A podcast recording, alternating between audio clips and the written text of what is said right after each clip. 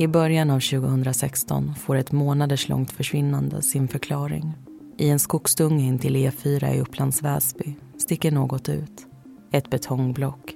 Det ser ut som avfall, kvarlämnat eller dumpat från en byggarbetsplats. Men det är det inte. Det är en grav. Poliser och tekniker får fullt upp då utredningen tar fart. De har haft sina teorier om försvinnandet. Nu skiftas fokusen till tekniska undersökningar och nya förhör. En fundering är om gärningspersonen redan finns i förundersökningsmaterialet. En tanke som armeras då en man i offrets närhet plötsligt tycks gå upp i rök.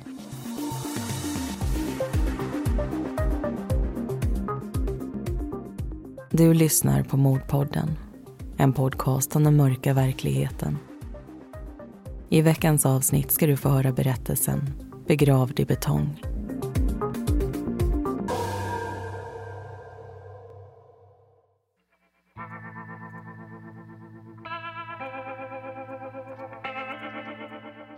Den 15 november 2015 inkommer ett samtal till polisen. En man berättar att han inte sett eller hört ifrån sin syster på över en vecka. En anmälan upprättas och flera detaljer skrivs ner. Kvinnans namn är Jenny och hon är 29 år. Sist hon sågs till var fredag morgon den 6 november. Hon hade spenderat natten hos några vänner och pratat om att åka till Märsta. Sedan dess har det varit tyst från Jenny. Ingen har pratat med henne i telefon och skickade sms har lämnats obesvarade. Hennes vanligtvis aktiva sociala medier har inte uppdaterats en enda gång. Söndagen den 8 november gick dessutom polisen in i hennes bostad för att se om hon var där. Men lägenheten gapade tom. Brodern berättar att Jenny tampats med psykisk ohälsa och droger sedan en tid tillbaka. De har inte haft så frekvent kontakt, men flera gånger i veckan brukade hon ringa sina barn. Att de samtalen plötsligt upphört är oroande. Han ger polisen namn på flera av dem som haft kontakt med henne den senaste tiden och berättar att Jenny antagligen skulle till Märsta för att träffa en man vid namn Hannes. En person hon tidigare polisanmält för hot. En bit ner i anmälan noteras ytterligare 2 saker. Att det ringts till samtliga sjukhus i Stockholmsområdet utan träff och att man fattat ett beslut att pejla Jennys mobil, se om den är aktiv och vart den i så fall befinner sig. Tidigt i utredningen får polisen kännedom om att Hannes inte är i Sverige. Söndagen den 8 november ska han ha åkt till Norge för att arbeta. Utredarna pratar med 2 tidigare flickvänner till honom som bekräftar informationen. De får också tag i Hannes själv på telefon. Han säger sig inte veta något om Jennys försvinnande, men de vill höra honom närmare när han kommer hem. Den 24 november beger sig polis och hundar till ett område i Upplands Väsby. Parallellt med E4 ligger en äldre och övergiven väg som blockerats med betongblock och vägbom. En bit in står en svart husbuss uppställd. Det var där Jenny spenderade natten innan hon försvann. Och i det här området hennes mobil senast var aktiv. Området är en blandning utav barmark och skog. Det senare tar dock överhand och det är inte precis lättsökt. Hund och hundförare letar sig över stock och sten. De går fram och tillbaka i slingriga S-mönster och bearbetar stora ytor på båda sidorna om E4. Det görs bland annat en markering intill ett betongblock i en skogsdunge. Det ser ut som kvarlämningar från en byggarbetsplats och inte något intressant i stundande utredning. Det går inte heller att rubba på grund av storleken och lämnas på sin plats. I början av december pratar polisen med de vänner Jenny spenderat den sista natten med. 33-åriga Andreas och 30-åriga Sandra. Sandra berättar att hon och Andreas träffades för ungefär 6 år sedan. De har ett barn ihop och en öppen kärleksrelation. Jenny var inte bara Andreas vän utan också en kvinna han hade ihop det med. Andreas berättar hur Jenny spenderade natten mellan den 5 och 6 november i hans husbuss. När han vaknade på lördagsmorgonen hade han försovit sig och var sen till jobbet. Jenny bad om skjuts till Märsta, men han var tvungen att säga nej.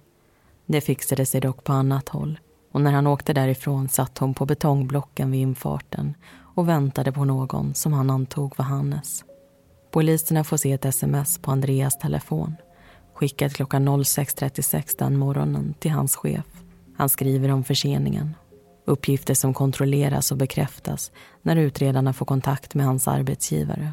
Andreas visar också upp flera sms han skickat till Jenny den fredagen och den kommande lördagen, varav alla lämnats obesvarade. Den 22 december får polisen tillgång till en ljudfil från Hannes mobil. Det är ett inspelat samtal mellan honom och Jenny som ringts klockan 00:58 den 6 november och varat i nästan 26 minuter. Till en början verkar Jenny helt borta. Hon tror det är eftermiddag trots den sena timmen. I bakgrunden hörs Andreas röst och en bit in i samtalet injicerar hon droger. Om hon får hjälp eller inte är oklart. 8 minuter in går Andreas ut för att fixa med elverket som tycks ha lagt av. Jenny frågar lite viskande om det går att lita på honom. Hannes förstår att hon menar Andreas och säger nej. Samtalet fortsätter och Jenny frågar om Hannes har buggat hennes lägenhet eller spårat hennes bil med GPS. Han har inte gjort något av det, säger han, och ämnet rinner ut i sanden. Sen läggs luren på utan några avskedsfraser. Samtalet är det sista kända livstecknet från Jenny. Klockan 01:36 mottar hon ett sms hon aldrig svarar på. Och 06:21 morgonen dör mobilen helt. Då är hon fortfarande uppkopplad i området vid Andreas husbuss.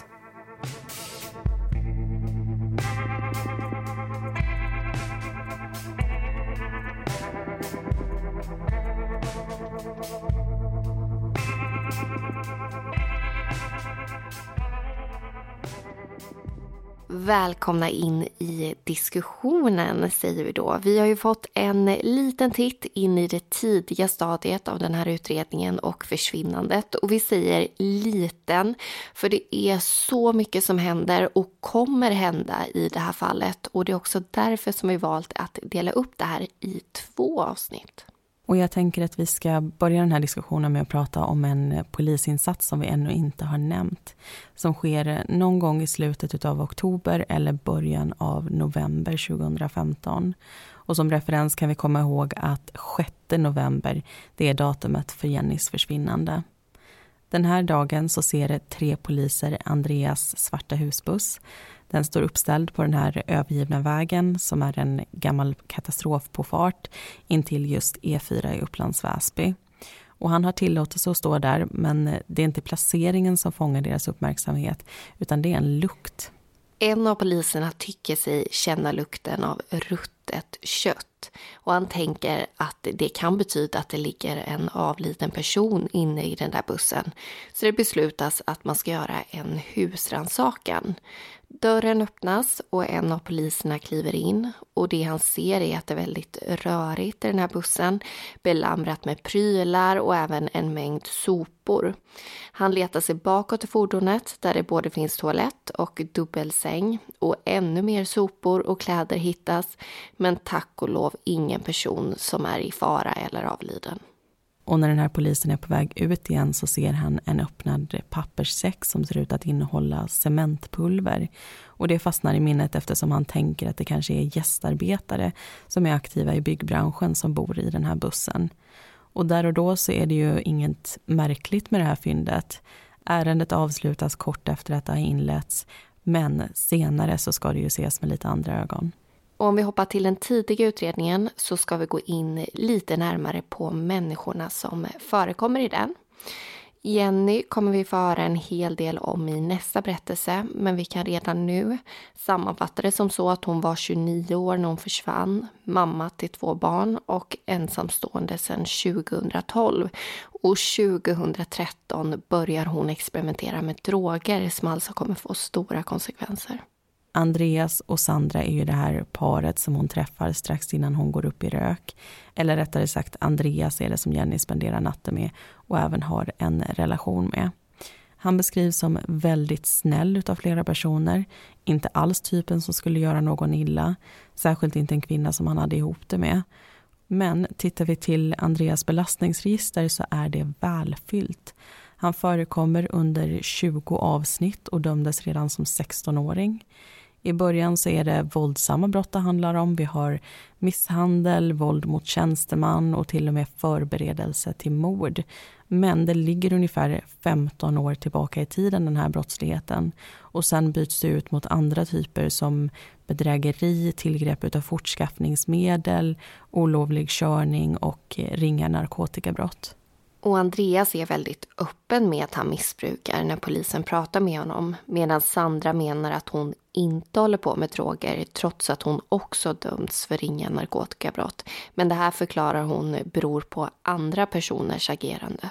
Och sen har vi också Hannes som vi ska lägga särskild fokus på. Han blir ju tidigt intressant i utredningen eftersom Jenny ska ha pratat om att besöka honom samma dag som hon försvann. Och då kan det också vara viktigt att förstå vad de hade för relation till varann. Jenny och Hannes, de lärde känna varann sommaren 2014. Likt henne och Andreas så har de haft en relation ihop. Och de här relationerna har pågått delvis parallellt med varandra eftersom ingen har sökt någonting exklusivt. Hannes missbrukar både droger och alkohol. Flera personer som polisen pratar med pekar ut honom som langare till Jenny. Det pratas också om hur hon har varit i en beroendeställning till Hannes, vilket kommer från inspelningar som Jenny själv har gjort. Hannes erkänner att han har gett henne narkotika vid ett flertal tillfällen, men det har då inte varit tal om någon betalning. Deras umgänge har baserats på att de har velat vara med varann, och han förklarar Jennys beroendeställning på den dåliga ekonomin som hon har haft. Men han säger också att hon behövde någon som tog hand om henne då hon hade svårt att vara ensam och också mådde dåligt. Men det finns ju något han inte nämner som andra närstående tar upp för polisen, och det handlar om rädsla, hot och misshandel. Flera har talat om att Hannes gjort Jenny illa, bland annat slagit henne med nycklar, jagat efter henne när hon tagit hans bil, och vid ett möte så fick Jennys mamma följa med eftersom dottern inte ville träffa Hannes själv. Och sen har vi också den här polisanmälan som nämndes i berättelsen. Enligt Jennys bror så handlar det om en händelse där Hannes ska ha hotat Jenny med ett skjutvapen. Polisen får ju fatt i Hannes på telefon relativt omgående. Han berättar att han och Jenny träffades sist på torsdag morgon den 5 november. Han hade då sovit över hos Jenny den natten och de gick skilda vägar när han behövde åka till jobbet på morgonen. Och det pratades om att de skulle ses lite senare samma dag, men det blev inte av eftersom Jenny istället åkte hem till Andreas. Och allra sista kontakten, det var det här samtalet natten till fredagen. Och Hannes får berätta i detalj vad han gjorde även den dagen och de dagarna som ledde fram till hans Norgeresa. Det började med förberedelser och jobb, och sen åkte han och hämtade sina barn och umgicks med dem innan lasset gick över riksgränsen. Att Hannes och Jenny skulle ses morgonen den 6 november stämmer inte alls. De hade inga sådana planer. Han hade fullt upp med sitt och det fanns absolut ingen tid till det, menar han. Och i och med Hannes vittnesmål så får ju polisen också ett alibi från honom. Och det är ju inget heller som motsägs i det här samtalet som de lyssnar igenom. Det pratas ingenting om att de skulle ses dagen därpå. Och det finns inga samtal ringda mellan honom och Jenny i morgonen där hon försvinner heller. Så det han säger verkar ju styrkas i det som framkommit hittills. Så att han ska ha haft något med hennes försvinnande att göra verkar ju ganska osannolikt. Och han är faktiskt aldrig misstänkt i det här fallet, även om det kanske lät så till en början. Och en sista punkt har vi att gå in på. Ni som har varit med oss en tid, ni vet att fokusen som vi har, det kan skifta väldigt från fall till fall. Vissa gånger så är vi väldigt personliga, vi fokuserar på relationer och känslor. Och andra gånger så håller vi oss till det här tekniska, detaljrika och rent av de rättsliga aspekterna. Och den här distanseringen, den beror ibland på hur nära någonting ligger i tiden. Hur det kan påverka människorna som har relationer till de inblandade. Så min första tanke när det här fallet kom upp, det var att det skulle speglas lite så, lite mer distanserat. Men efter att ha läst mycket om Jenny de senaste veckorna så kändes det fel att inte låta hennes röst komma till tals. För Jenny spenderade flera år med att skriva om orättvisor och blogga om problem som hon såg i samhället. Och en av hennes ambitioner, det var att skapa förändring. Att alla människor skulle bli sedda och trodda och inte bara placeras i ett fack beroende på vad de har varit med om, hur de mådde och så vidare. Och därför kände jag att vi måste bli ganska personliga i ett försök att spegla hennes verklighet så gott som det går. Och med de orden ska vi hoppa in i berättelsen igen. Vi ska backa bandet och lära känna Jenny.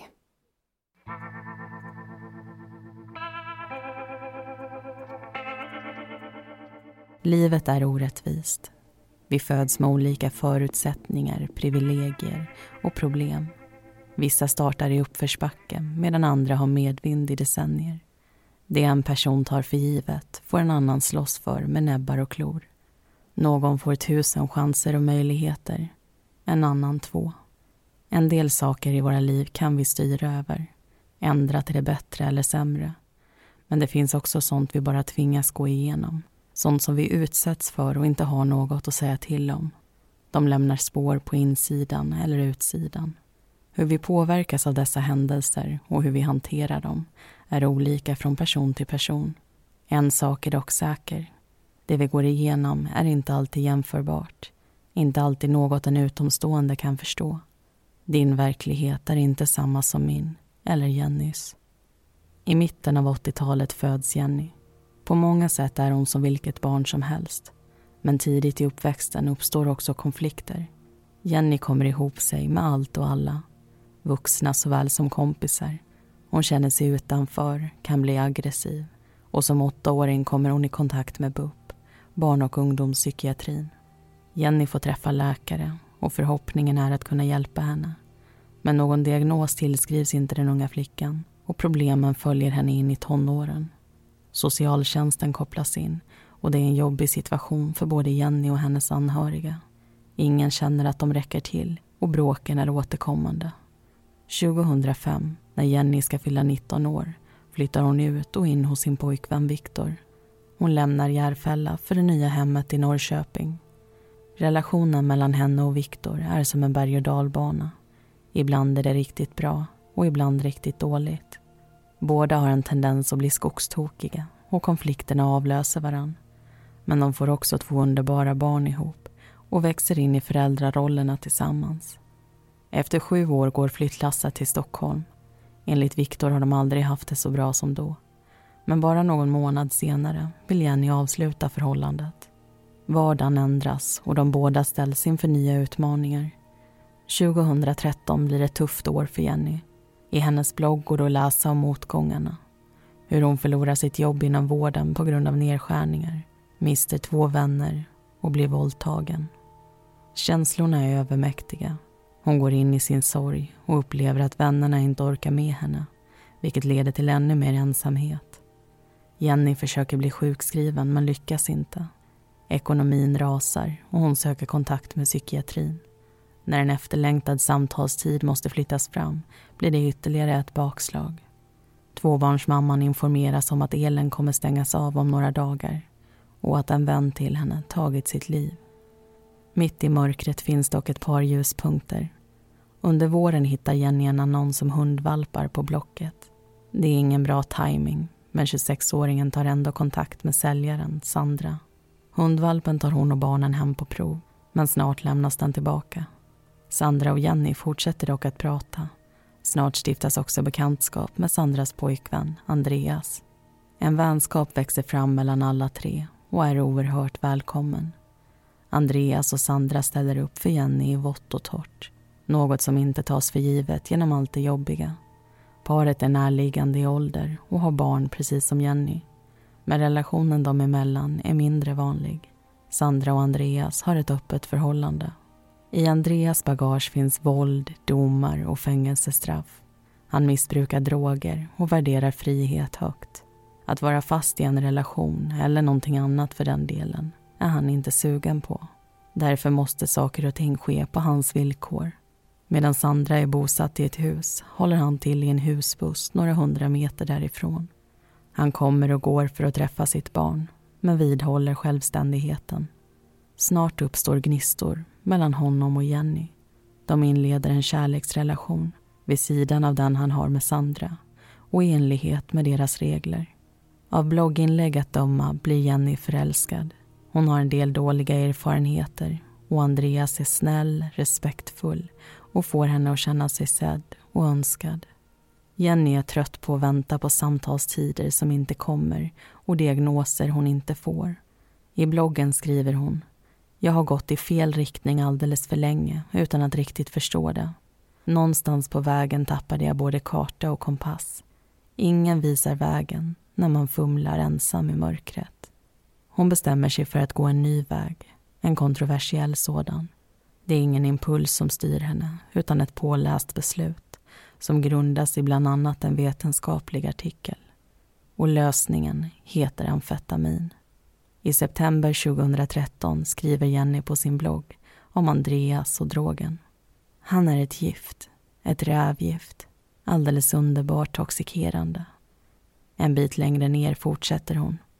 Han tar fram spruta och kanil och jag kan inte rå för att fascineras utav hela händelsen. Jag frågar om han alltid gör det, in private. Han svarar att det självklart inte är så.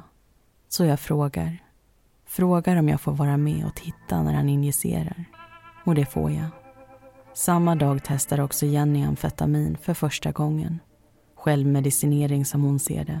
Ett medvetet beslut som kommer få konsekvenser hon inte kan ana.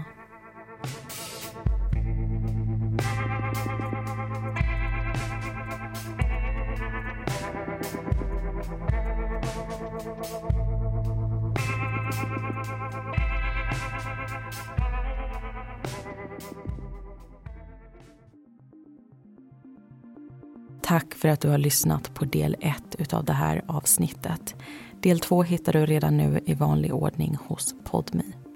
Alla heter egentligen någonting annat och informationen är hämtad ifrån domarna, förundersökningsprotokollet, artiklar ifrån Expressen och blogginlägg.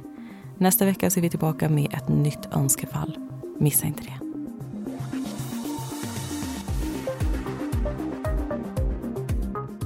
Vi som gör Mordpodden heter Linnea Bolin och Amanda Strömqvist. Bakgrundsmusiken är Lasting Hope, Lightless Dawn och Soaring av Kevin MacLeod samt Deep Space av Audionautix.